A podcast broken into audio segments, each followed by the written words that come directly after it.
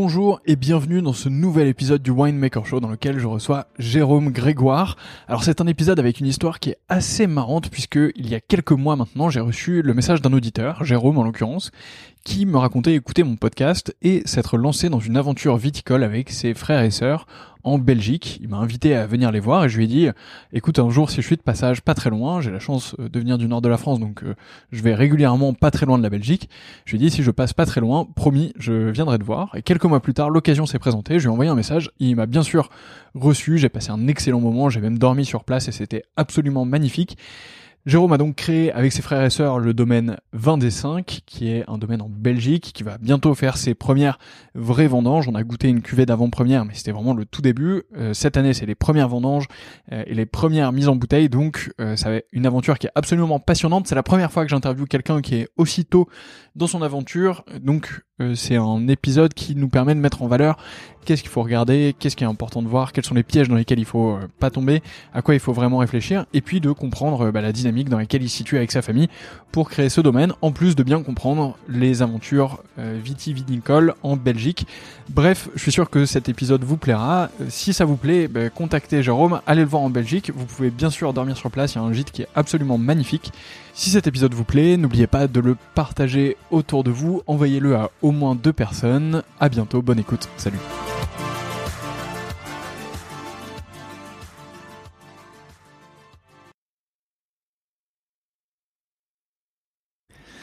Et ben c'est parti du coup. Bonjour Jérôme. Bonjour Antoine. Merci beaucoup de me recevoir euh, ici. Alors tu, tu, nous accueilles depuis euh, midi 30 à peu près midi 45. On est arrivé un tout petit peu en retard euh, ici, mais on est en, en Belgique. on est entre Namur et Liège à peu près. Donc c'est grosso modo vers le milieu de la Belgique. ça commence à être un peu vers l'est de la Belgique. Tout à fait.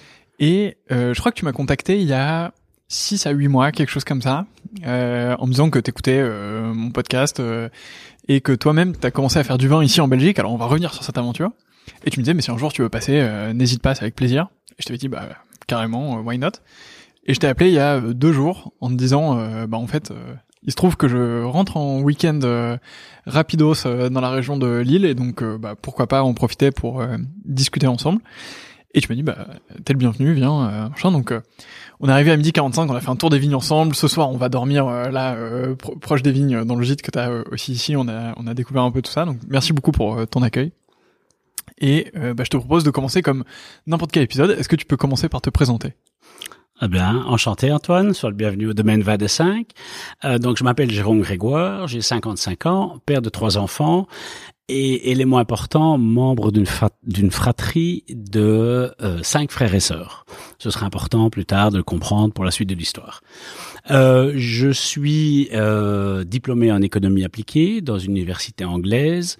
J'ai commencé ma vie professionnelle dans le contrôle de gestion pendant une dizaine d'années dans la grande distribution en Belgique et en Turquie.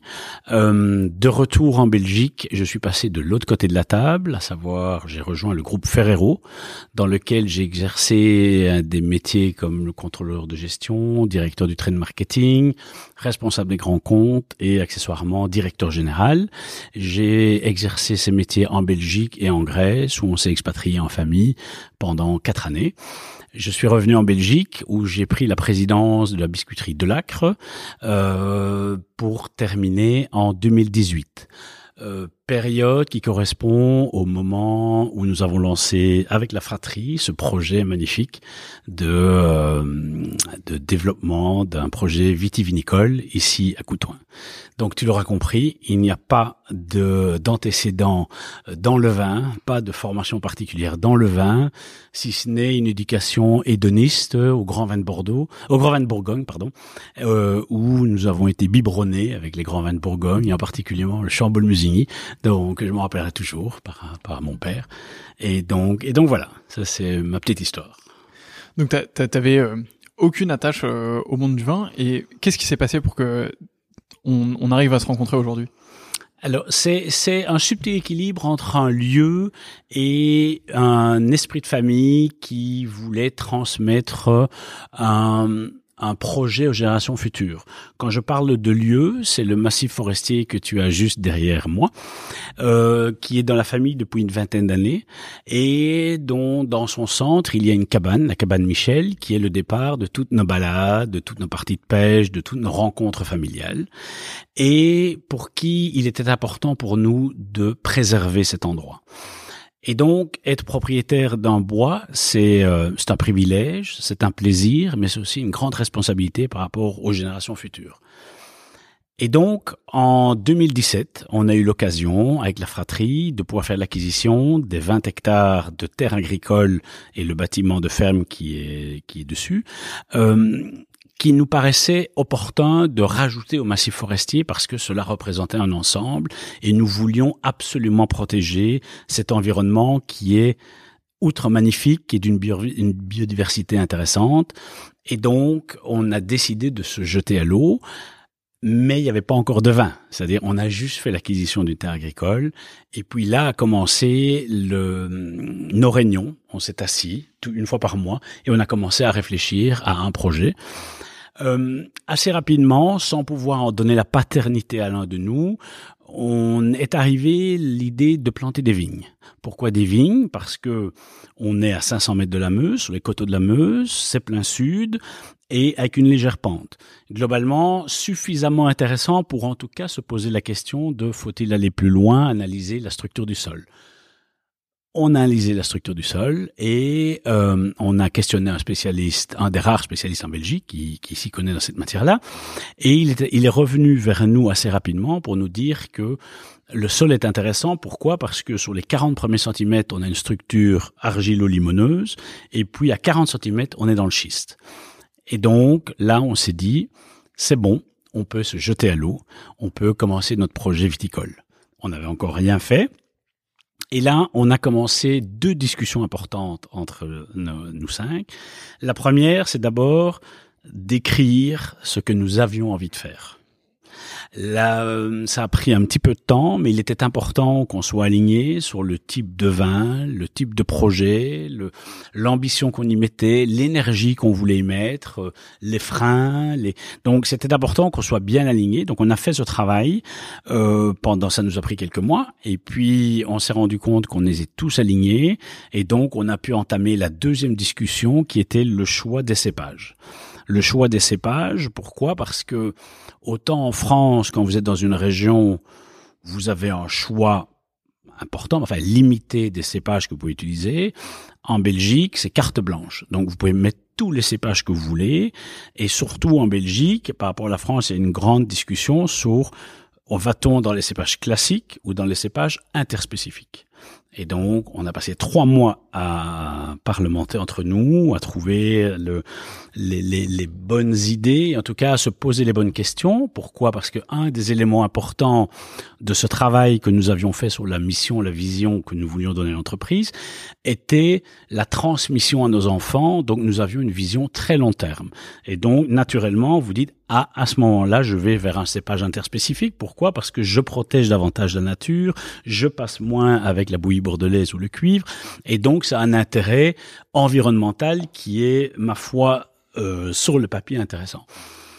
Néanmoins, nous avons pris finalement la décision de faire des cépages classiques. Pourquoi? Parce que Aujourd'hui, les cépages interspécifiques sont manque de recul. Ils n'ont que 15 à 20 ans d'expérience. Nous faisons un projet familial, j'ai envie de dire, pour nos enfants. Et donc, nous voulions nous rassurer que dans 30, 40, 50 ans, ce que nous avons planté sera toujours en bonne santé. Et donc, c'était important pour nous de, de se rassurer. Donc, nous avons privilégié des cépages type classique ce que je trouve ultra intéressant dans, dans cette aventure et dans toute la discussion qu'on va avoir ensemble, c'est que alors t'es la première personne que j'interviewe en Belgique, d'une part, donc je suis curieux que, que tu me racontes un peu euh, comment ça se passe, euh, quelles sont les différences et autres. Mais t'es aussi, je pense, la personne que j'interviewe le plus tôt dans son projet euh, euh, vitivinicole, dans son projet de, de domaine, de vin, euh, etc. Et en fait, tout ce que tu nous as montré jusqu'à présent, j'ai vraiment l'impression de voir, euh, on en discutait juste avant là, en, voyant des, des, bouteilles, mais j'ai vraiment l'impression de voir le début de quelque chose. Et donc j'ai j'ai vraiment envie que tu me racontes un peu euh, bah, les différentes étapes à, euh, par lesquels t'es passé, par lesquels vous êtes passé du coup Mhm. avec, euh, avec tes frères et sœurs pour euh, bah, prendre les décisions, euh, faire certains investissements, euh, prioriser aussi entre entre Mhm. deux éléments puisque quand tu commences tu peux pas tout faire forcément. Euh, que tu me racontes aussi l'histoire de cette première bouteille euh, qu'on a dégustée tout à l'heure. Euh, donc voilà, donc ça fait beaucoup de choses, Mhm. mais euh, déjà, est-ce que tu peux peut-être nous raconter, je- si tu t'en souviens, mais le la première discussion que vous avez eue avec euh, vos frères et sœurs, donc bon, il y a un moment donné où, où vous vous êtes dit ensemble, euh, ok, on va faire du vin, ok. Après, vous avez décidé de vous voir tous les mois pour euh, Mhm. parler de ça.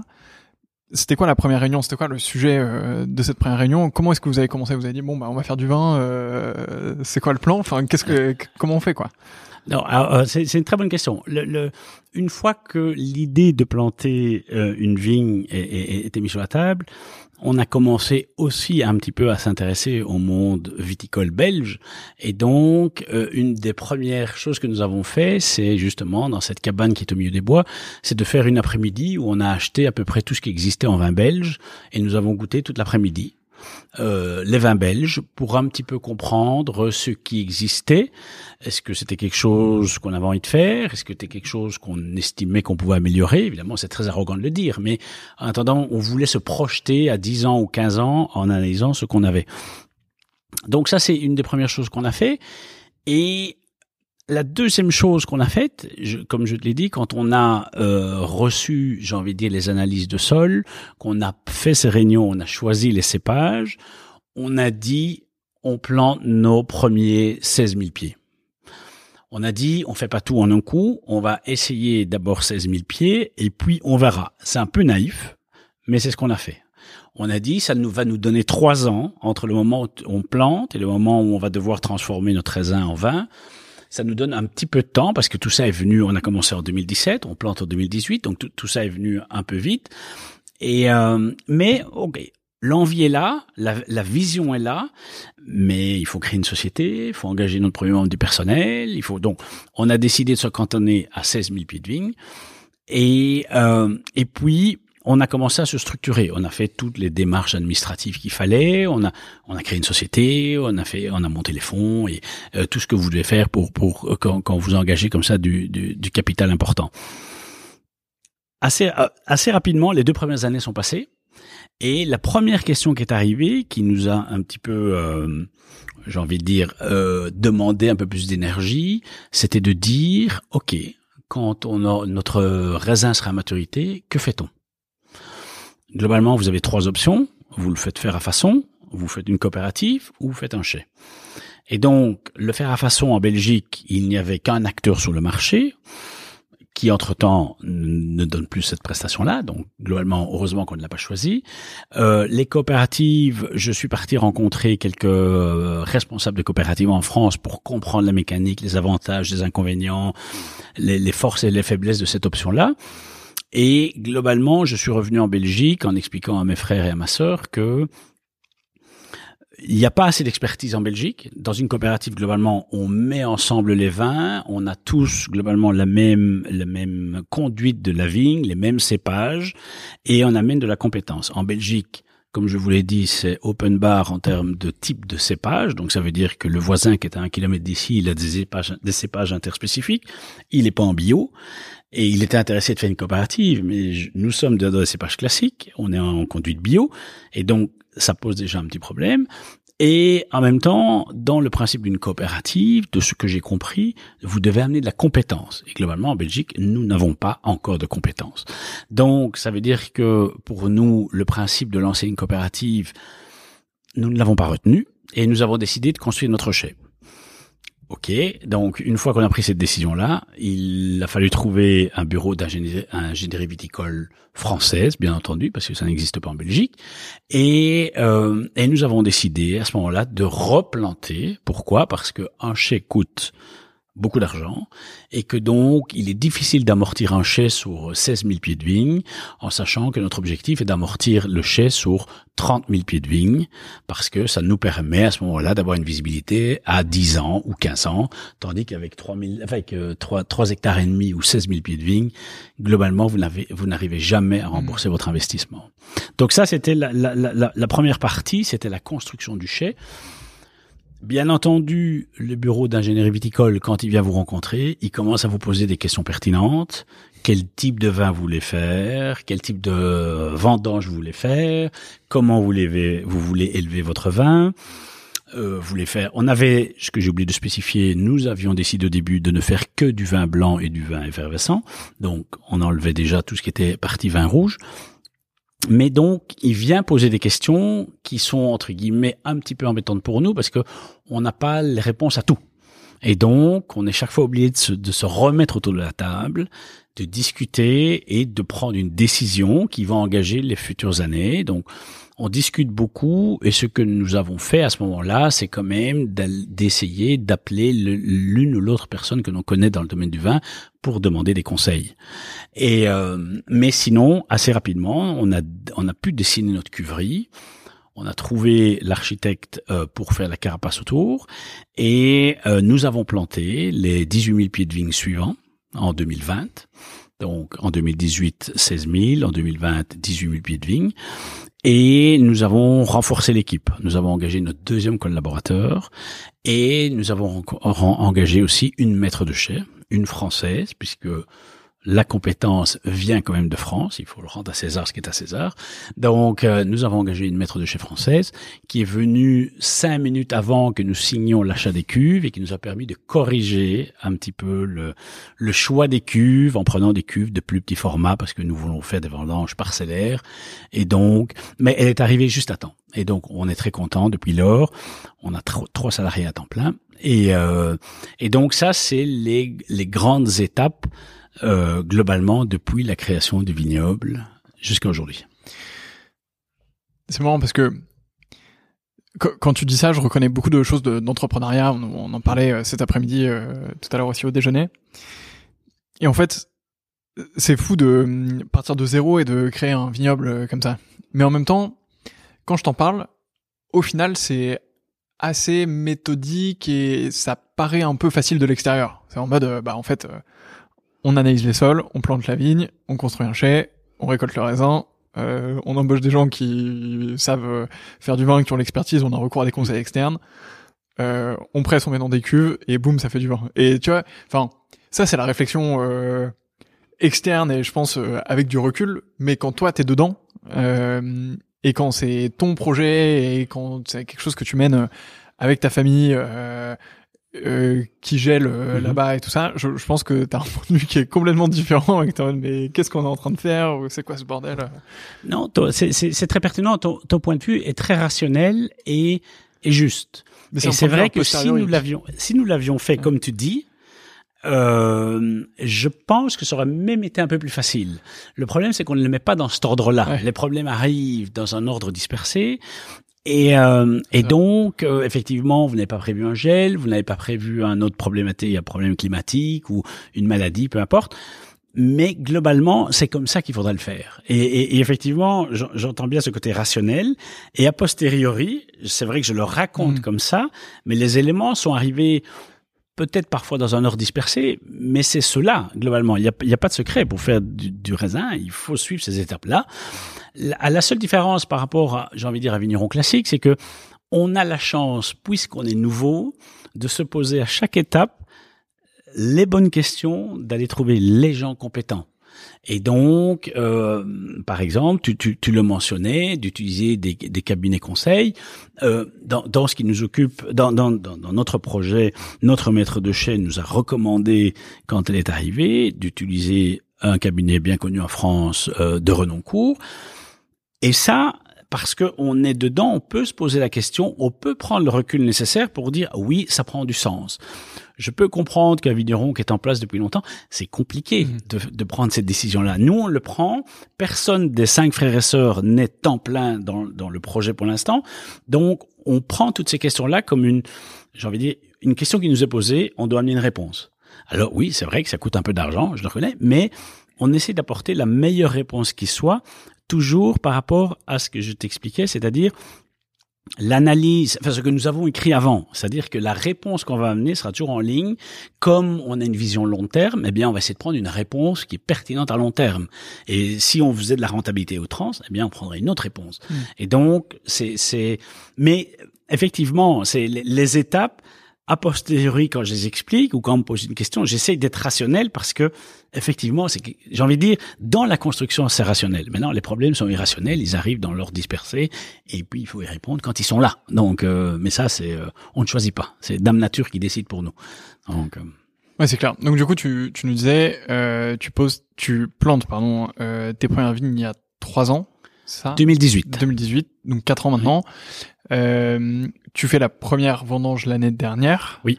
Dans un contexte qui est un peu particulier puisque c'est une année euh, catastrophique. catastrophique, ouais, c'est le moins qu'on puisse dire. Euh, Est-ce que tu peux nous raconter justement cette première vendange? Parce que c'est à la fois une fête pour toi et en même temps ça a été ultra difficile donc. Euh... C'est une fête et, et, et, et un désarroi.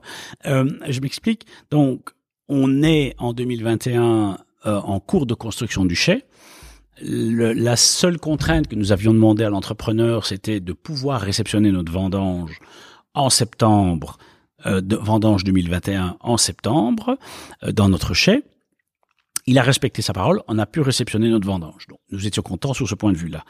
Par contre, en termes de, de viticulture, j'ai envie de dire, nous avions perdu 50% de notre récolte à cause du gel.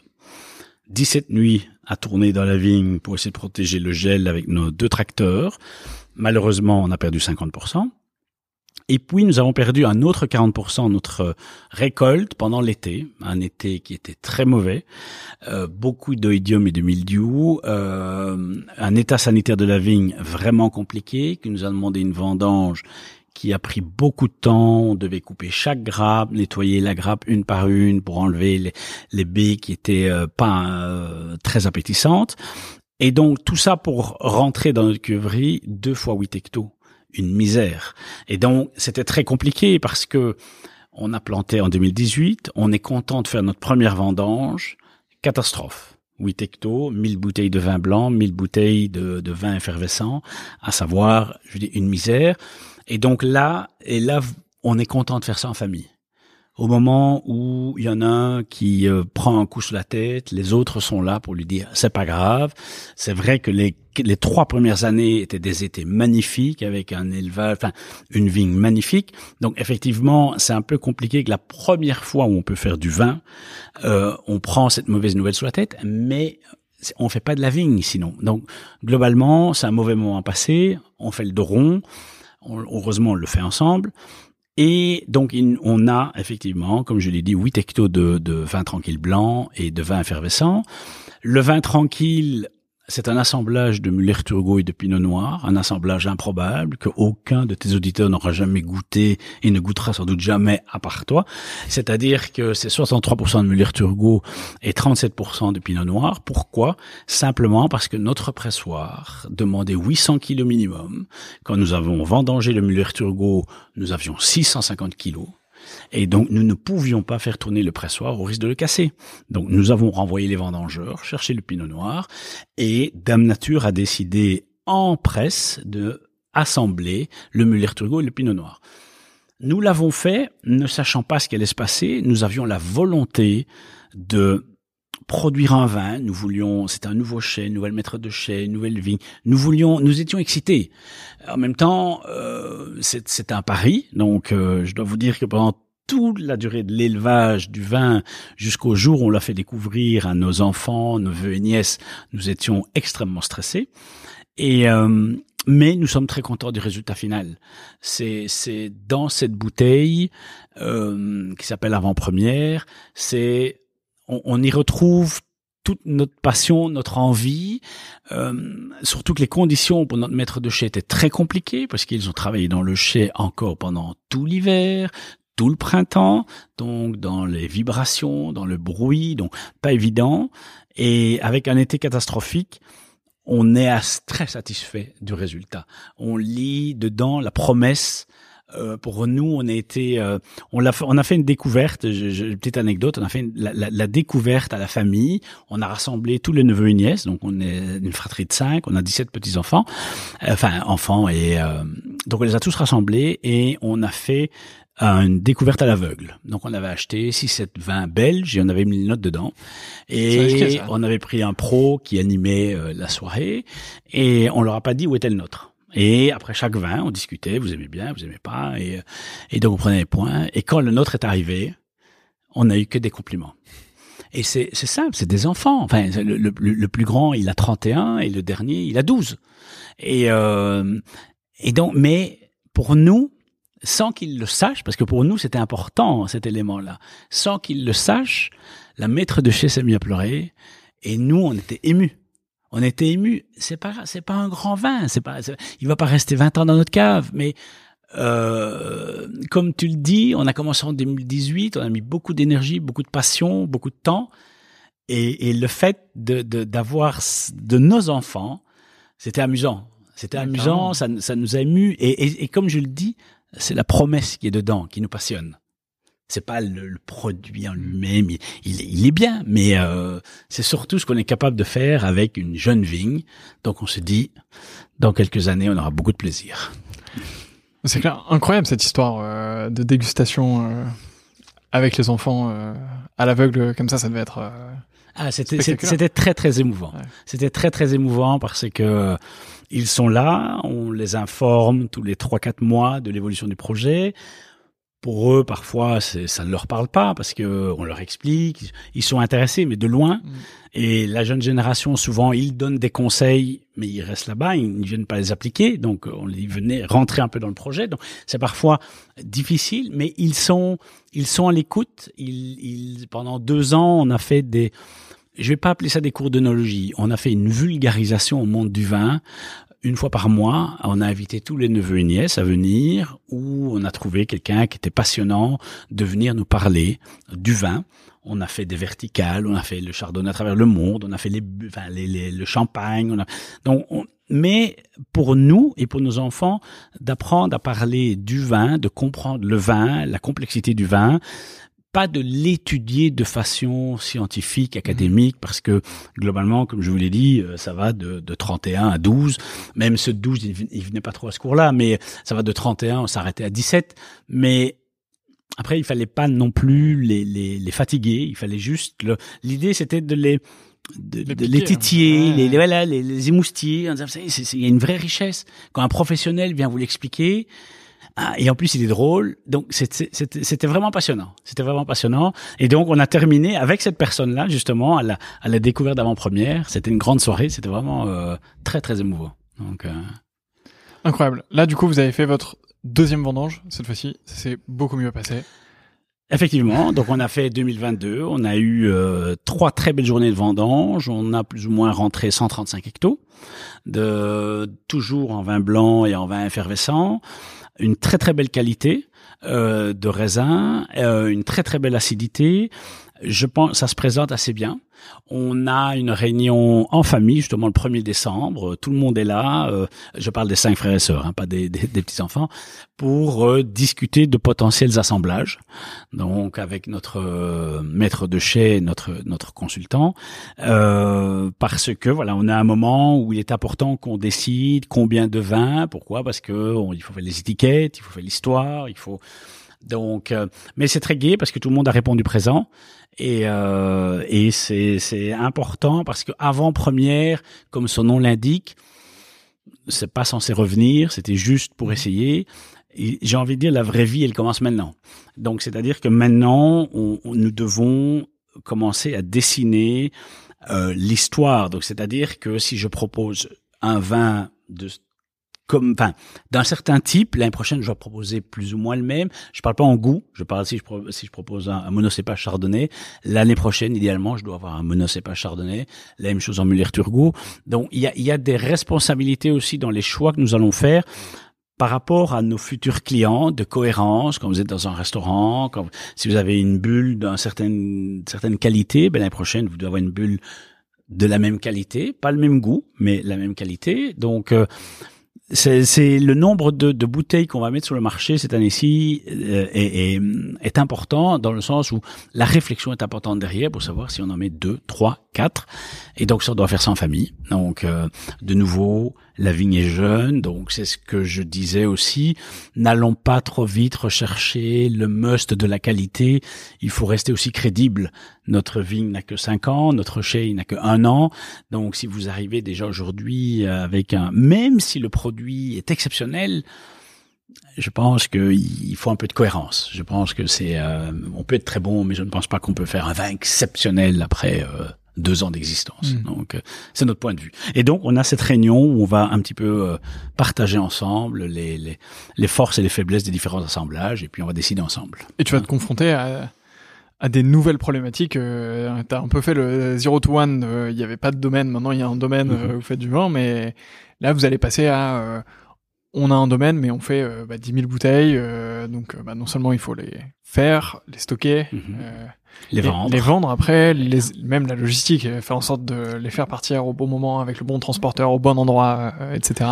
Oui, tout, tout, tout avoir des fait. retours de casse, euh, avoir une bouteille euh, pour laquelle c'est mal passé dans l'eau, quelque chose comme ça. Enfin, c'est Et puis nous avons beaucoup de demandes, c'est- c'est tout à fait juste, nous avons beaucoup de demandes ici de gens qui voudraient bien venir au chai, déguster du vin, acheter du vin. Jusqu'à présent, on a chaque fois expliqué gentiment qu'on ac- qu'on n'accueillait pas les personnes, non pas qu'on ne les voulait pas, mais c'est parce qu'on n'a pas de vin à vendre, puisque on avait 1000 bouteilles les passées, on les a vendues en une journée. Donc, donc mais là, à partir de l'année prochaine, ça devient un petit peu plus sérieux. Il va falloir que nous organisions un certain nombre de, de, de journées portes ouvertes, d'événements, d'ouvrir le chai de façon un peu plus fréquente. Et puis, nous, il va falloir que nous allions nous confronter au monde de, de- de- des restaurants, des grossistes, des cavistes, des, des, des commerces de proximité. Donc, euh, c'est toute une démarche. Et, et, et pour ça, il faut avoir une cohérence dans l'histoire. Et euh, c'est effectivement le, le, le chemin que je, je vais prendre l'année prochaine. Donc, euh, parce que maintenant, il va falloir démarcher un petit peu. On ne vendra pas juste que Quand Ouais, on a clair. 10, 10 000 bouteilles, il faut quand même sortir de sa zone de confort et aller rencontrer nos futurs euh, consommateurs. Euh, on va faire un petit détour euh, maintenant, mais pour moi, c'est la première fois que je viens en Belgique. On en rigolait tout à l'heure quand Mhm. on était dans les vignes. où Je te disais, si on, si on m'avait dit hein, il y a trois ans, quand j'ai créé ce podcast, que je me retrouverais, je me retrouverais euh, dans des vignes en Belgique euh, à déjeuner au soleil un 30, oct- un 30 octobre ou un 1er novembre, j'aurais halluciné. Euh, Est-ce que tu peux nous parler un peu de, de la viticulture en Belgique? Donc, tu nous disais que c'était euh, relativement open bar sur euh, euh, les choix techniques que tu pouvais faire dans la vigne. Mais est-ce que tu peux nous raconter un peu comment ça se structure? Donc, c'est majoritairement du blanc et de l'effervesc- de l'effervescent de ce que j'ai lu euh, dans, dans les, Mhm. les choix qui sont faits ici. Mais est-ce que tu peux nous dire un peu à quoi ça ressemble Alors, tu, en Belgique, aujourd'hui, il y a plus ou moins 800 hectares de vignes plantées pour un total de 2 millions de litres euh, en 2020 et 1 million 300 000 litres de vin en 2021 parce que l'année était mauvaise. Euh, ça reste, j'ai envie de dire, un vin de niche. Ce que je veux dire par là, c'est que si on se compare au Luxembourg, ils produisent 10 millions de litres de vin par an. Le Luxembourg, je vous parle pas de la France, tu as plus de chiffres que moi, on doit être à des milliards et des milliards, donc de litres, ou en tout cas des centaines de millions. Euh, donc aujourd'hui, le vin belge, il est vraiment à ses débuts. Il y a plus ou moins 400 domaines en Belgique, dont le plus grand fait plus ou moins 30 hectares. Donc c'est vraiment, ça reste petit.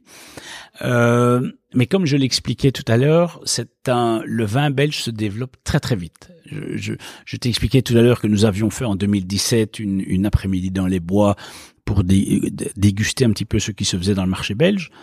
On a refait cet exercice quelques années plus tard et c'était impressionnant de voir comme tous les domaines s'améliorent.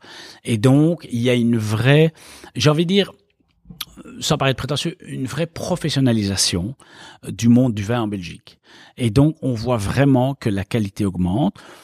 Euh, principalement parce que il y a, je pense, le fait que beaucoup de Français, euh, que ce soit les sociétés, les professionnels, mais aussi les personnes, viennent s'installer en Belgique et apportent ce savoir-faire. Pas que, je, je précise aussi qu'il y a des Belges qui font très bien du vin, mais il y a rien à faire. Vous avez des siècles d'histoire, vous, vous avez en France une certaine connaissance, et donc je pense que le, le- le vin belge est en train de progresser. Maintenant, le vin belge ne sera jamais du vin français. Donc, je pense que le vin belge, euh, il a sa typicité. Euh, c'est essentiellement, comme tu l'as dit, du vin blanc euh, et du vin effervescent. Il y a un petit peu de vin rouge, mais c'est beaucoup de pinot noir et euh, quelques interspécifiques. Je mettrai ça à la marge. Et euh, mais les conditions sont très différentes par rapport à la France. Pourquoi? Parce que euh, la législation est très différente en Belgique. Élément qui est très très important, si je prends un point de vue un, point de vue entre guillemets business une seconde, c'est que le Belge boit énormément de vin. Les Belges boivent 300 millions de bouteilles par an, essentiellement du vin français. Et donc, ça, au point de départ, avant qu'on ne commence, c'était quelque chose dont on avait le sentiment. Après, on a lu un peu, on s'est renseigné. Donc, le Belge boit énormément de vin. Donc, globalement, c'est une bonne chose dans le cadre du développement de vin français. Euh, de vin belge. De vin belge, ouais. Maintenant, par contre, euh, il y a d'autres contraintes par rapport au vin français qui sont très compliquées. Et là, il va falloir que dans le temps, on puisse travailler un petit peu avec les autorités. C'est que le niveau de taxation ne fonctionne pas tout à fait de la même façon. Je vais donner un, un simple exemple. Pour une bouteille d'effervescent belge, je dois payer 3,20 euros avant d'avoir commencé à la mettre sur le marché d'axis. Donc, on se demande parfois pourquoi les vins ou les vins effervescents belges sont beaucoup plus chers que les vins français, parce que c'est vrai qu'ils sont plus chers. Euh, mais évidemment, le système de taxation n'est pas tout à fait le même. Nous devons payer des axes, euh, alors qu'en France, vous payez effectivement. Maintenant, je sais pas si vous voulez encore la Marianne, mais enfin, vous devez payer la Marianne. Dans le vin tranquille, c'est 60 cents, c'est un peu plus raisonnable. Mais donc, on a une, une petite complexité supplémentaire euh, par rapport au système français. Mais sinon, pour répondre, pour répondre à ta question par rapport au vin belge, je pense qu'il y a un potentiel et on est à l'aube d'une longue histoire. C'est ce que je vois. Les domaines, il en, il en comme des champignons pour l'instant. Ils sont souvent entre 3 et 8 hectares, mais ça pousse, ça pousse et ça pousse. Donc, je pense que est-ce que c'est le, réchauffement climatique? Est-ce que c'est est-ce qu'il y a une vague? Euh, pourquoi est-ce que nous on est là? Je dire c'est la même question. Pourquoi est-ce que nous on est là? C'est il y, a une raison, une histoire, et les autres personnes ont leur histoire. Mais euh, mais je pense qu'il y a, il y a un essor du vin belge, et je pense que d'ici quelques décennies, euh, nous allons pouvoir vraiment produire quelque chose d'excellent. On produit déjà quelque chose qui est très bon, mais je, je, je mets, je, je, veux parler de vin de garde, de vin de.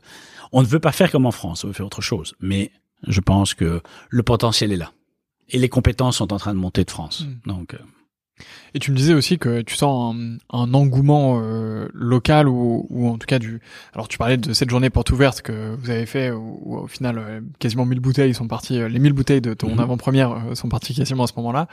Euh, mais tu me parlais aussi des vendanges où tu avais beaucoup de, de, personnes des alentours qui se posaient la question de savoir si elles pouvaient venir, si, comment est-ce qu'elles pouvaient vous, vous, donner un coup de main. Donc tu sens aussi cet engouement local sur sur le domaine? Oui, c'est c'est c'est aussi une des raisons. Effectivement, je, je ne l'ai pas signalé, mais c'est une des raisons aussi importantes dans notre projet, c'est de développer cet aspect local.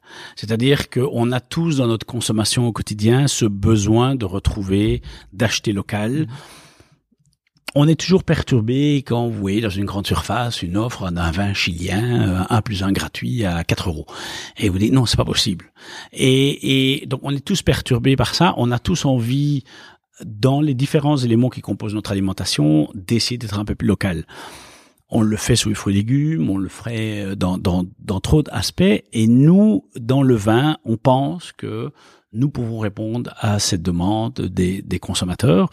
Et euh, et effectivement, comme tu le dis, les gens ici dans le village répondent présents, ils veulent venir. Effectivement, nous avons organisé la journée porte ouverte. Elle était destinée que aux gens des villages avoisinants. Donc, euh, on n'a pas annoncé nulle part ailleurs. Et au niveau des vendanges, nous avons fait un appel sur les sites locaux.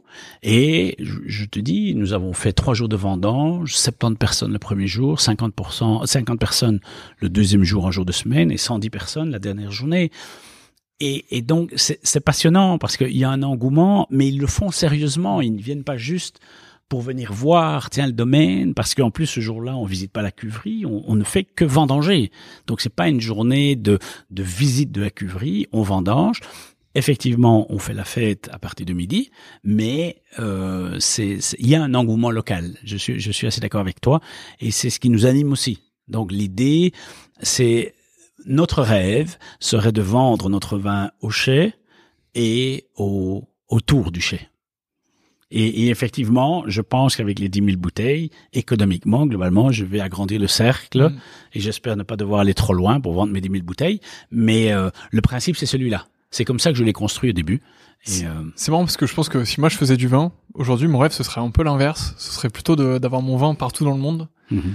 et me dire, tu vois, si je voyage un jour, je peux aller au resto, ouvrir une carte des vins et voir euh, euh, mon vin à la carte, tu et me dire, euh, alors je vais pas le commander parce que je le connais, mais, mais je serai en mode, ok, euh, on est là, quoi. Mais alors, c'est- amusant parce qu'au moment où, où de, de la construction du plan financier, effectivement, j'ai essayé de splitter l'ensemble de mes canaux de distribution et je me suis exclu pour l'instant l'export et la grande distribution.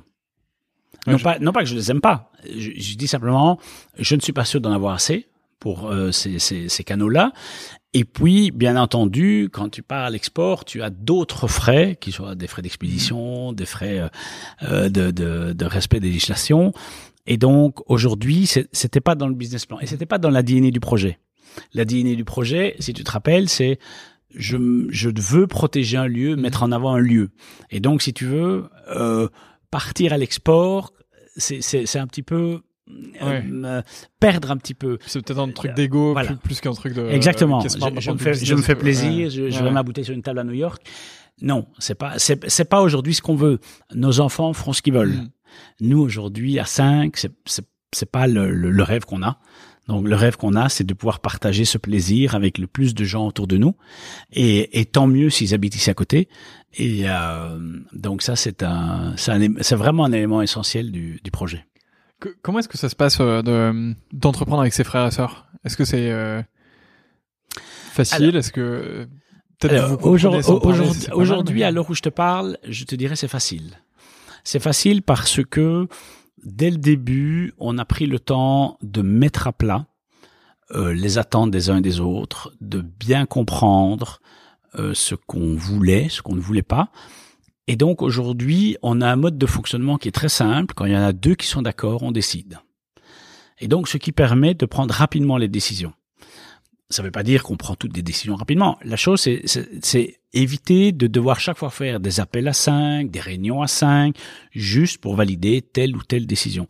Et donc, c'était c'était important à partir du moment où on est tous alignés sur ce qu'on veut faire, sur globalement la vision du produit final, la vision de ce que je te disais. On vient d'en parler, le- vendre notre vin à l'export. Aujourd'hui, si tu poses la question séparément dans cinq pièces aux cinq membres de la famille, il y en a pas un qui va te dire oui, on va vendre notre vin à l'export. C'est pas, c'est pas, c'est pas aujourd'hui.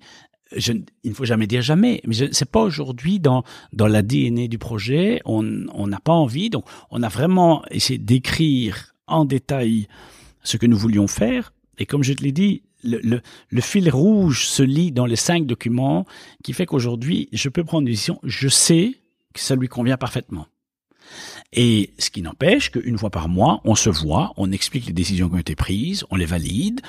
Et quand les décisions sont peut-être un peu plus importantes, quand, bien entendu, quand on parle de refinancement ou quand de recapitalisation, ce genre de choses-là, oui, bien entendu, on discute à cinq.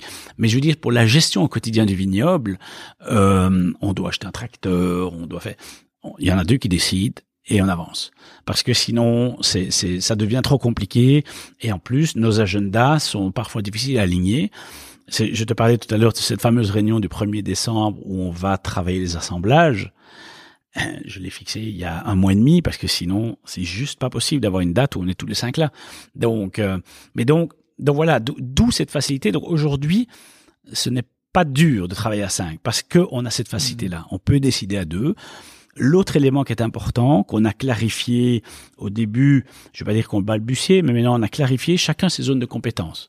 Donc, j'ai un de mes frères spécialisé pour la viticulture, j'en ai un spécialisé dans le marketing, j'ai ma sœur qui fait toute l'administration, et, donc on a chacun un petit peu sa spécialisation, ce qui fait que j'ai une facture à payer, je ne vais jamais la payer moi-même, je la donne à ma sœur. Mais par respect par rapport à son travail, par respect par rapport à la cohérence, chacun a sa zone de responsabilité Et ce qui fait que, globalement, si j'ai une question qui ne me concerne pas, j'appelle la personne compétente et je laisse décider. Ça, ça demande un petit effort. C'est ce qui est amusant, c'est que c'est pas un effort entre nous, c'est un effort par rapport à l'extérieur. Je m'explique. Quand un chef de culture me pose une question, est-ce que je dois faire ceci ou je dois faire cela, je suis tenté de lui répondre. Et je dois, me faire violence pour ne pas lui répondre en lui disant, non, ça tu vois avec Damien. Parce que c'est sa sphère de compétence. Je sais ce que Damien va te dire, mais je vais pas le dire parce que sinon, on commence à dire des choses et peut-être que Damien va dire autre chose. Mais non, chacun doit garder sa zone de responsabilité parce que sinon on se marche sur les pieds et surtout à ce moment-là on devient inconsistant par rapport à notre personnel. Donc c'est important qu'ils aient toujours la même parole dans la même direction et pas qu'il y en ait un qui dit blanc et l'autre qui dit noir parce que sinon après ça crée euh, un dysfonctionnement dans les équipes. Ouais, et parfois dur à respecter aussi euh, quand t'es nombreux comme ça ou quand t'es sur le coup de quelque chose, euh, de pas donner la réponse. Je comprends. On se fait violence. Hein. Ça, enfin, en tout cas, moi personnellement, ça me, me, demande beaucoup d'efforts parce que je suis celui qui est le plus présent ici, et donc je suis celui à qui on pose le plus de hmm. questions. Et donc, mais néanmoins, je dois vraiment me dire. Et si vraiment, malheureusement, un jour j'ai dû décider, j'appelle directement le concerné pour lui dire. Comme ça, j'ai aplati tout de suite le hmm. problème. Mais ça demande un petit peu d'effort, oui. Et euh, c'est marrant que vous ayez choisi comme règle de dire dès lors que deux personnes sont d'accord, on fait les choses. Parce que instinctivement, quand on est cinq, on aurait plutôt tendance à dire dès lors que trois personnes sont d'accord, on fait les choses. Et du coup, je suppose que tu te retrouves dans un truc où en fait il y a toujours une troisième personne qui est pas tout à fait d'accord ou un truc du genre et du coup ça bloque un peu ou, ou ça demande trop de eh temps. Eh bien, oui, mais tu as raison. C'est euh, ça s'est fait naturellement. Je pense qu'on on, on ne s'est jamais dit au début ah, on va faire, il faut qu'il y en ait toujours deux ou trois. Ça, c'est, on, on, on a avancé, on a pris les décisions à deux, parfois à trois, et on s'est rendu compte que globalement, euh, il n'y avait jamais de mauvaises décisions mmh. prises. Et donc, euh, à partir du moment où on est deux, l'autre personne qui va décider avec toi, il sait très bien que il doit jouer l'œil de Moscou, c'est-à-dire qu'il doit venir challenger globalement ma décision. Donc, c'est lui qui va venir me dire, ah Jérôme, est-ce que tu es sûr? Est-ce que hein? et donc il va il va parler au nom des quatre autres. Et donc c'est ça le principe. Mm. Donc je ne dois pas juste le convaincre lui, je dois déjà avoir imaginé ce que vont penser mm. les quatre autres globalement avant de prendre une décision parce que je sais que le deuxième va venir jouer ce rôle de challenger. Et donc ça c'est important parce que maintenant on, on pourrait en mettre trois. Parfois on est trois, mais il y a pas, on ne sent pas, oui, on ne sent pas qu'il y, a une il y aurait une plus-value, il y a une valeur ajoutée à être un de plus dans la prise de décision. C'est, on a surtout l'impression qu'on va ralentir la décision et que ah, on va prendre une semaine de plus pour prendre la décision. Oui, mais quand un chef de culture vous pose une question, il veut la réponse aujourd'hui ou demain. Donc le matin, on est en voiture, on prend WhatsApp, on se donne un coup de fil, hop, on décide.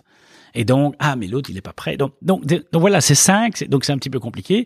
On n'est pas un bureau où il y a quelqu'un qui est là. On prend le téléphone, il est tout le temps là. Ça fonctionne pas comme ça. Chacun a sa vie, euh, sa vie professionnelle. Et donc, ce qui fait que on a essayé de simplifier. Jusqu'à présent, ça fonctionne.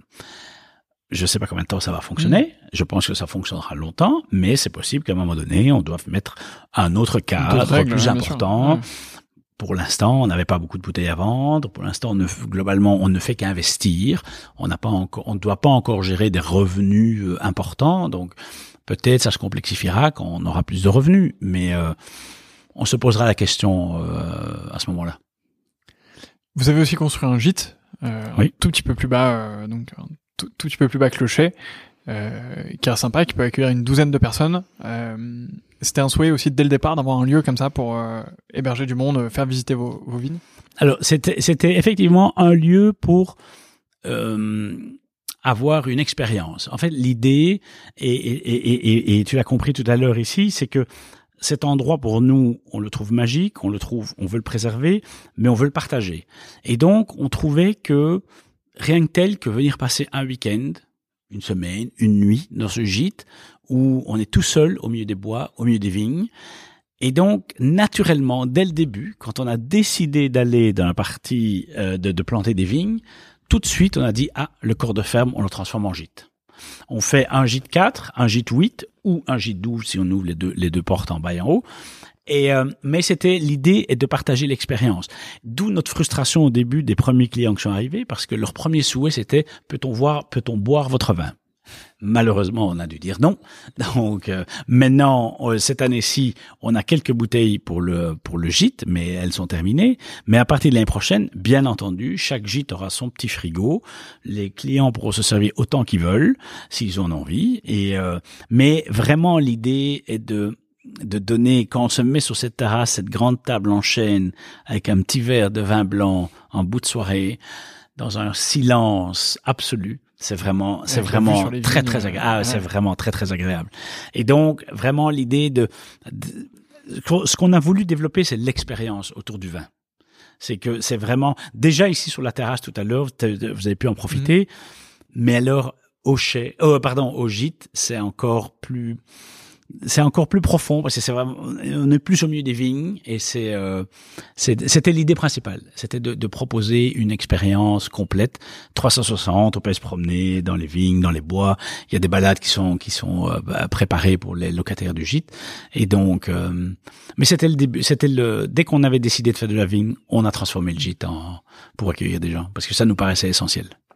Magnifique. Bah, que vous soyez euh, 4, 8 ou 12, euh, sachez que vous pouvez venir euh, passer un week-end euh, ici ou même une semaine, effectivement, comme tu le disais. Je crois que j'étais sur votre site hier pour pour préparer ce moment-là, et je crois que c'était aussi écrit pour un moment de télétravail ou quelque chose comme ça. Donc, exactement. Si vous êtes en équipe, plusieurs freelances ou quoi, vous voulez venir passer une, dizaine de jours ici au milieu des vignes, faire des balades et tout ça.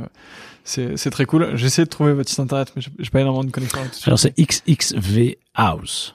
Voilà. Donc le domaine s'appelle le domaine XXV ou le domaine 20 des 5. Et, euh, et le gîte, c'est XXV House. Et ben voilà, donc, très bien. Je pense que vous trouverez facilement. Euh, 20 des 5, je pense qu'il y a, il y a alors moi, je pense que j'ai l'explication. Vous êtes 5, vous faites du vent, donc euh, ça me paraît, euh, ça me paraît à peu près obvious. Mais euh, dis-moi s'il y a une signification. non, pas du tout. C'était simplement, on est 5, on avait envie de faire du vin, et donc pour nous, c'était, c'était une accroche qui nous paraissait intéressant. Et donc, il y a, si, si, tu regardes le logo, il y a les les cinq feuilles, et donc c'était c'était la fratrie, et donc on voulait souligner cet élément-là.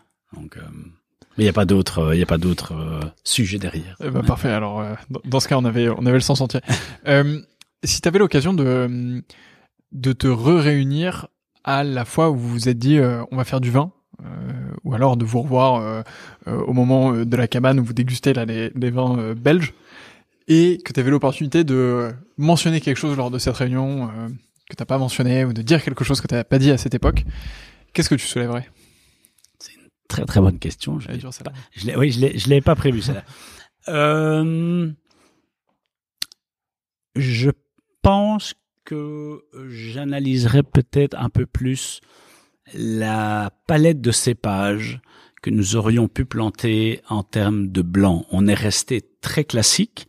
Donc, on, l'idée est dans les cépages classiques, mais je pense qu'on est dans notre classicisme, on est allé un petit peu à l'extrême. On a mis euh, du Muller-Turgot, du, du Chardonnay, et euh, et je pense que euh, peut-être on aurait pu passer un tout tout petit peu plus de temps à essayer de trouver quelque chose qui s'accorde bien sur le schiste et qui pas de regret, mais mmh j'aurais peut-être dit prenons un peu plus de temps, allons partons aller découvrir un peu plus euh, d'autres cépages, euh, mais euh, oui, je, je, pense que c'est peut-être la, la, chose que je, je discuterai un peu plus avec les frères. On, on est peut-être, comme, je dis depuis le début, on fait des compromis, on, on est euh, et on n'a pas de problème avec ça. Euh, maintenant, c'est vrai que cette la, la, définition des cépages, le choix des cépages qu'on a fait, en tout cas, en ce qui me concerne, je me dis, ah, j'ai peut-être pas mis assez ma patte dedans. Et d'autres ont décidé, c'est très bien, j'ai pas de regrets. Euh, mais je, je, me dis, ah, tiens, j'aurais peut-être peut-être pris un autre cépage. Je ne sais pas te dire lequel. Mais en tout cas, j'aurais voulu valider euh, un petit peu plus le, le, le choix des cépages. Maintenant, on grandira encore, il sera toujours temps de faire l'exercice et en plus, euh, on aura acquis un peu plus de compétences. Donc, euh, mais donc voilà, c'est globalement c'est le, le je vais pas appeler ça un regret. Peut-être le seul conseil que je dirais, prenez bien le temps, parce qu'une fois que c'est planté, c'est planté pendant 50 ans. Donc globalement, prenez bien le temps de la réflexion Et euh, mais donc voilà, c'est l'idée qui me vient. Euh, je suis pas sûr que mes frères vont être contents de l'entendre, mais enfin bon, c'est pas très grave. Ce sera plus simple de leur dire comme ça que. Oui, je vais, je vais les appeler tout de suite après pour, les, pour leur dire. Euh, à l'inverse, là, on est on est encore au début de l'aventure, du coup, donc ça, ça fait euh, quatre ans. euh, là, vous avez, vous avez le premier millésime, premier vrai millésime entre guillemets qui va sortir parce qu'il y avait oui. l'avant-première avant, mais la première mise sur le marché Mhm. vraiment euh, qui va arriver. Je pense que je vois très bien ce que je peux vous souhaiter dans les euh, 3, 4, 5 euh, prochaines années à venir, même les 10 prochaines. Mais si on se projette un peu plus loin, c'est quoi votre vision dans, dans 20 ans, dans 30 ans? Alors tu me parlais effectivement quand on plante, c'est plus pour les enfants que, que pour soi-même, mais qu'est-ce que vous souhaitez euh, accomplir avec, euh, avec ça dans les 20-30 prochaines années? Dans tout ce que vous avez écrit euh, et partagé? Alors, sans être arrogant, euh, euh, tout à l'heure, je te parlais de, de, de, de notre côté hédon- hédoniste et avoir été éduqué euh, au grand vin de, de, de Bourgogne, et entre autres le Chambol-Musigny. Euh, je me dis, j'aimerais bien que dans 30 ans, euh, les consommateurs pensent au domaine XXV comme tu penses aujourd'hui à un grand vin. Et que globalement, euh, ils aient envie de, de, de, de découvrir l'histoire qui est derrière et que nos enfants auront été capables de maintenir cette histoire et d'y apporter au vin euh, quelque chose de particulier. Parce que vraiment, notre souhait n'est pas de faire un Bourgogne, notre souhait n'est pas de faire un vin que, que tu as déjà goûté. Ouais, faire un vin d'ici, No- ouais. no- notre- c'est ça. No- no- notre souhait est de faire un vin d'ici. Et donc, on voudrait bien essayer de- que- que le consommateur y retrouve la typicité du terroir, que l'on va découvrir. On va la construire avec lui, puisque on ne l'a pas encore. On a une terre magnifique, on a une, euh, un sol, un sous-sol magnifique et, et- et une vigne magnifique. Mais donc, ce qui vraiment, ce serait mon rêve de dire dans, dans 20 ans, dans 30 ans, tu donnes un vin à quelqu'un et tu dis, ah oui, ça, ça vient de Coutouin. Ça, je, je reconnais. Et, euh, et ça, ce serait passionnant. Ça, ce serait passionnant parce que ça veut dire que on sera parvenu à amener le terroir dans le verre du consommateur euh, local, pas à New York, hein, donc, éventuellement à Bruxelles, peut-être à Paris, hein, un jour. Peut-être, mais, Mais disons, disons localement, à Namur, à Liège, donc autour de chez nous, mais où le consommateur peut toujours retrouver le, le, le, le- caractère de, de, de l'endroit. Et ça, ça, ce serait, euh, ce serait magique. On doit le faire. Il n'existe pas. Il va falloir qu'on le découvre nous-mêmes. Donc, euh, et euh, mais ça, ce serait vraiment un beau, euh, un beau rêve.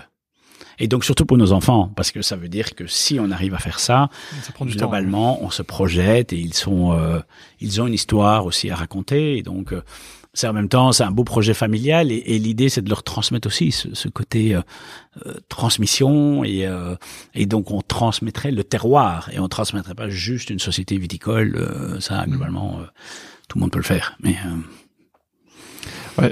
Mais c'est un, un challenge ou une vision en tout cas qui va demander du temps et Bien entendu. et, et, euh, donc, euh, bah, on verra ce que ça donne. Écoute, on a, mais tu m'as donné 20 ans ou 30 ans là. c'est vrai. ah non, bah, clairement, clairement. Euh, ben on a hâte de revenir dans 20 ou 30 ans pour, euh, pour voir ce que ça aura donné euh, à ce moment-là. On sera, on sera un peu plus vieux, mais mais on pourra quand même revenir. Enfin, j'espère. Euh, tu es bienvenu. non, je pense que tu prends un engagement pour les générations Mais il futures. n'y a pas de souci. Il a pas de souci. Euh, écoute, ça fait déjà euh, presque une heure qu'on qu'on échange ensemble.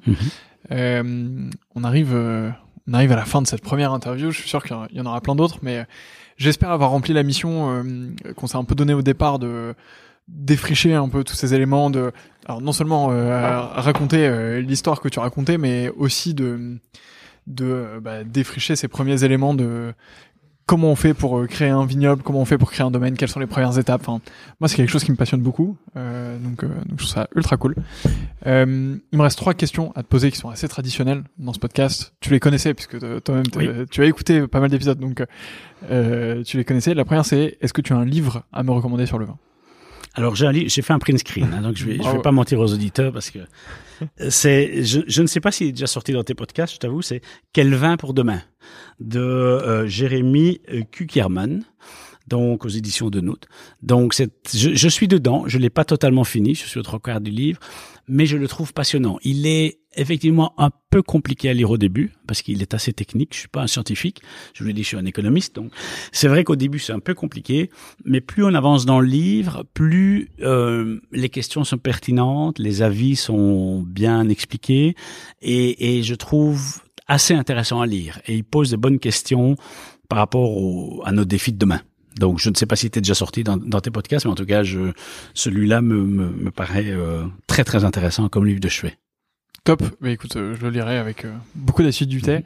Euh, et c'est vrai que c'est une question qui est passionnante. Enfin, il y a quelques livres qui se projettent là-dessus. On n'a pas parlé sur comment est-ce que tu as fait pour euh, acheter tes premières vignes, par exemple, mais il y a, enfin, il y a, il y a des questions qui se posent sur bah, comment tu fais concrètement pour acheter des bois qui soient des bois de Mhm. qualité, qui puissent euh, durer dans le temps, eux-mêmes être clonés, etc. Plus tard, si tu fais une sélection dans, dans le vignoble, donc, euh, enfin, tout, toute la viticulture, comment est-ce qu'on l'envisage et tout ça, c'est, je pense, que le sujet a beaucoup de transformations, Mhm. donc euh, passionnant. Euh, est-ce que tu as une dégustation coup de cœur récente? Alors, il y a une dégustation coup de cœur. Tu as beaucoup entendu parler de Chambol-Musigny aujourd'hui. J'ai, il y a quelques mois, j'ai, dé- j'ai dégusté un Chambol-Musigny de 2007 euh, du domaine Leroy. Et euh, c'était surtout très amusant de me replonger dans les Chambol-Musigny que euh, notre père nous a fait boire avant. Et donc, c'était... Euh, j'ai trouvé ça un vin très très féminin et euh, j'ai vraiment eu beaucoup de plaisir. J'ai vraiment eu beaucoup de plaisir, mais c'était très subjectif parce que c'était globalement un rappel Mhm. de ma jeunesse. Et donc c'est pour ça que euh, euh, tout le monde ne va peut-être pas apprécier, mais en tout cas en ce qui me concerne, j'ai eu vraiment vraiment beaucoup de plaisir parce que c'était euh, ça m'a ram- rappelé, on va dire 30 ans de ma jeunesse et euh, où on allait euh, chaparder le Chambol-Musigny dans la cave de mon père et, et c'était euh, je me rappelle juste de l'année 1976 c'était euh, on en a bu à plus vous faisiez ça entre frères vous, vous alliez, on faisait ça entre frères et dès qu'on avait des amis à la maison, on descendait dans la cave, on allait prendre et sans trop le dire, c'était passionnant. C'était passionnant et je trouve d'avoir rebu, euh, d'avoir bu un Chambol Musigny il y a quelques mois, waouh. C'était c'était comme si on, on met un rêve d'enfant euh, de nouveau devant les yeux et, euh, et donc j'ai eu beaucoup d'émotions. J'ai eu beaucoup d'émotions et et et, et, et alors pourquoi est-ce que j'ai en plus beaucoup d'émotions, c'est que ça m'a ça m'a pas rappelé pourquoi je faisais du vin, mais maintenant je fais du vin, j'en faisais pas à l'époque. Et je me dis, ah ben tiens, peut-être qu'il y avait euh, ce petit jeu qu'on allait faire dans la cave en allant Mhm. chaparder quelques bouteilles, euh, inconsciemment, à, à- nous a décidé à faire du vin, peut-être, et peut-être que mes frères ont fait pareil. En tout cas, on y, a- on n'y allait pas ensemble, on y allait séparément. Hein, donc, euh, mais euh, mais donc voilà, c'est euh, j'ai eu ce, ce coup de cœur, c'était euh, Madeleine de Proust. ah oui oui oui, à 100%. c'était euh, rappel de ma jeunesse, vraiment euh, pouf. Magnifique. Euh, et ma dernière question, qui est tout aussi traditionnelle, c'est qui est la prochaine personne que je devrais interviewer? Alors, la prochaine personne, euh, c'est Eric Boschman. Eric Boschman, c'est un, ancien meilleur sommelier de Belgique. Euh, c'est quelqu'un de passionnant. C'est aussi un hédoniste, un épicurien. C'est et surtout, il fait maintenant des euh, des one man shows autour du vin, aussi Incroyable. autour autour de la bière. Et euh, c'est lui qui nous a aidé à, à vulgariser avec nos enfants le, le vin pendant ces quelques années. Et il est passionnant. Il est passionnant parce que c'est un puissant fond de savoir, de, de, de, de connaissances. Il est amoureux euh, des grands vins, mais il est aussi amoureux. Ben, il, il, il s'y connaît beaucoup. Alors c'est vrai que nous, on est au début de notre connaissance en vin, donc euh, avec, euh, on doit être très très respectueux de ceux qui, qui s'y connaissent beaucoup. Et euh, et je dois dire que c'est en plus, il est extrêmement drôle. Et donc, c'est vrai que quand on passait nos soirées euh, devant les enfants, c'était chaque fois un one-man show. Mais il faut imaginer un one-man show autour du vin, ça donne un petit côté agréable. En plus, c'est bon, ce qu'on boit, on découvre, c'est intéressant, et en plus c'est drôle.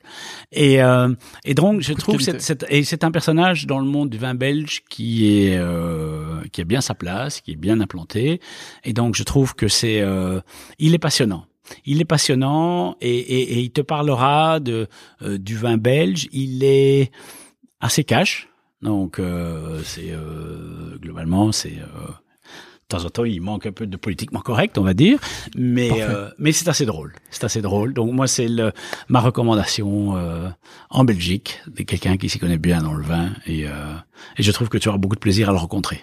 Vous avez fait beaucoup de qualités, euh, drôle, drôle, fort dans le vin, euh, non politiquement correct et euh, très sympa. Euh, ça fait ça fait beaucoup de choses et puis ça me permettra de revenir en Belgique euh, pour euh, euh, échanger avec quelqu'un ici et de commencer à découvrir euh, ce beau pays et à étendre un peu les frontières de ce podcast. Donc ça fait beaucoup de bonnes raisons d'interviewer. Merci pour cette recommandation. Euh, bah écoute, on a fait un beau tour de tout ça. Merci d'avoir pris ce temps aujourd'hui. Et en plus, on est on est dimanche, on t'a sollicité un peu au dernier moment, donc mille merci de prendre ce temps avec nous. C'est vraiment agréable de venir à ta rencontre et de voir bah, tout ce que tu fais ici, tout ce que vous faites avec tes frères et sœurs. Euh, pour les personnes qui nous écoutent, bah, venez découvrir euh, le domaine. Je pense qu'on vous l'a donné envie. D'ailleurs, je voulais te poser la question. Vous avez, vous avez un e-commerce ou, ou pas du tout? Alors, euh, on l'aura à partir de l'année prochaine, puisque pour l'instant on n'a pas de bouteille, donc on l'a Oui, pas mis, on l'a pas mis en ligne. Mais dès le mois d'avril de l'année prochaine, il y aura un e-commerce, oui. Ok. Donc, bon, bah euh, alors, euh, mettez une date dans votre calendrier. Vous mettez un rappel sur votre Google Agenda euh, euh, qui a un e-commerce ici, comme ça vous pourrez déguster les bouteilles. Et puis si vous êtes de passage euh, en Belgique, on est à, à Coutuin, donc entre À Coutuin, euh, ouais. entre Nevers, euh, entre Namur. Namur, et Liège, Liège. pardon. Euh, donc bah, si vous êtes de passage par là, euh, venez voir euh, les vignes, venez au gîte aussi, ultra sympa. Mhm. Et puis bah, n'hésitez pas à, à les contacter ou à contacter Jérôme de ma part. Euh, en attendant, bah, je vous souhaite le meilleur. Jérôme, encore merci. Merci à toi et à bientôt.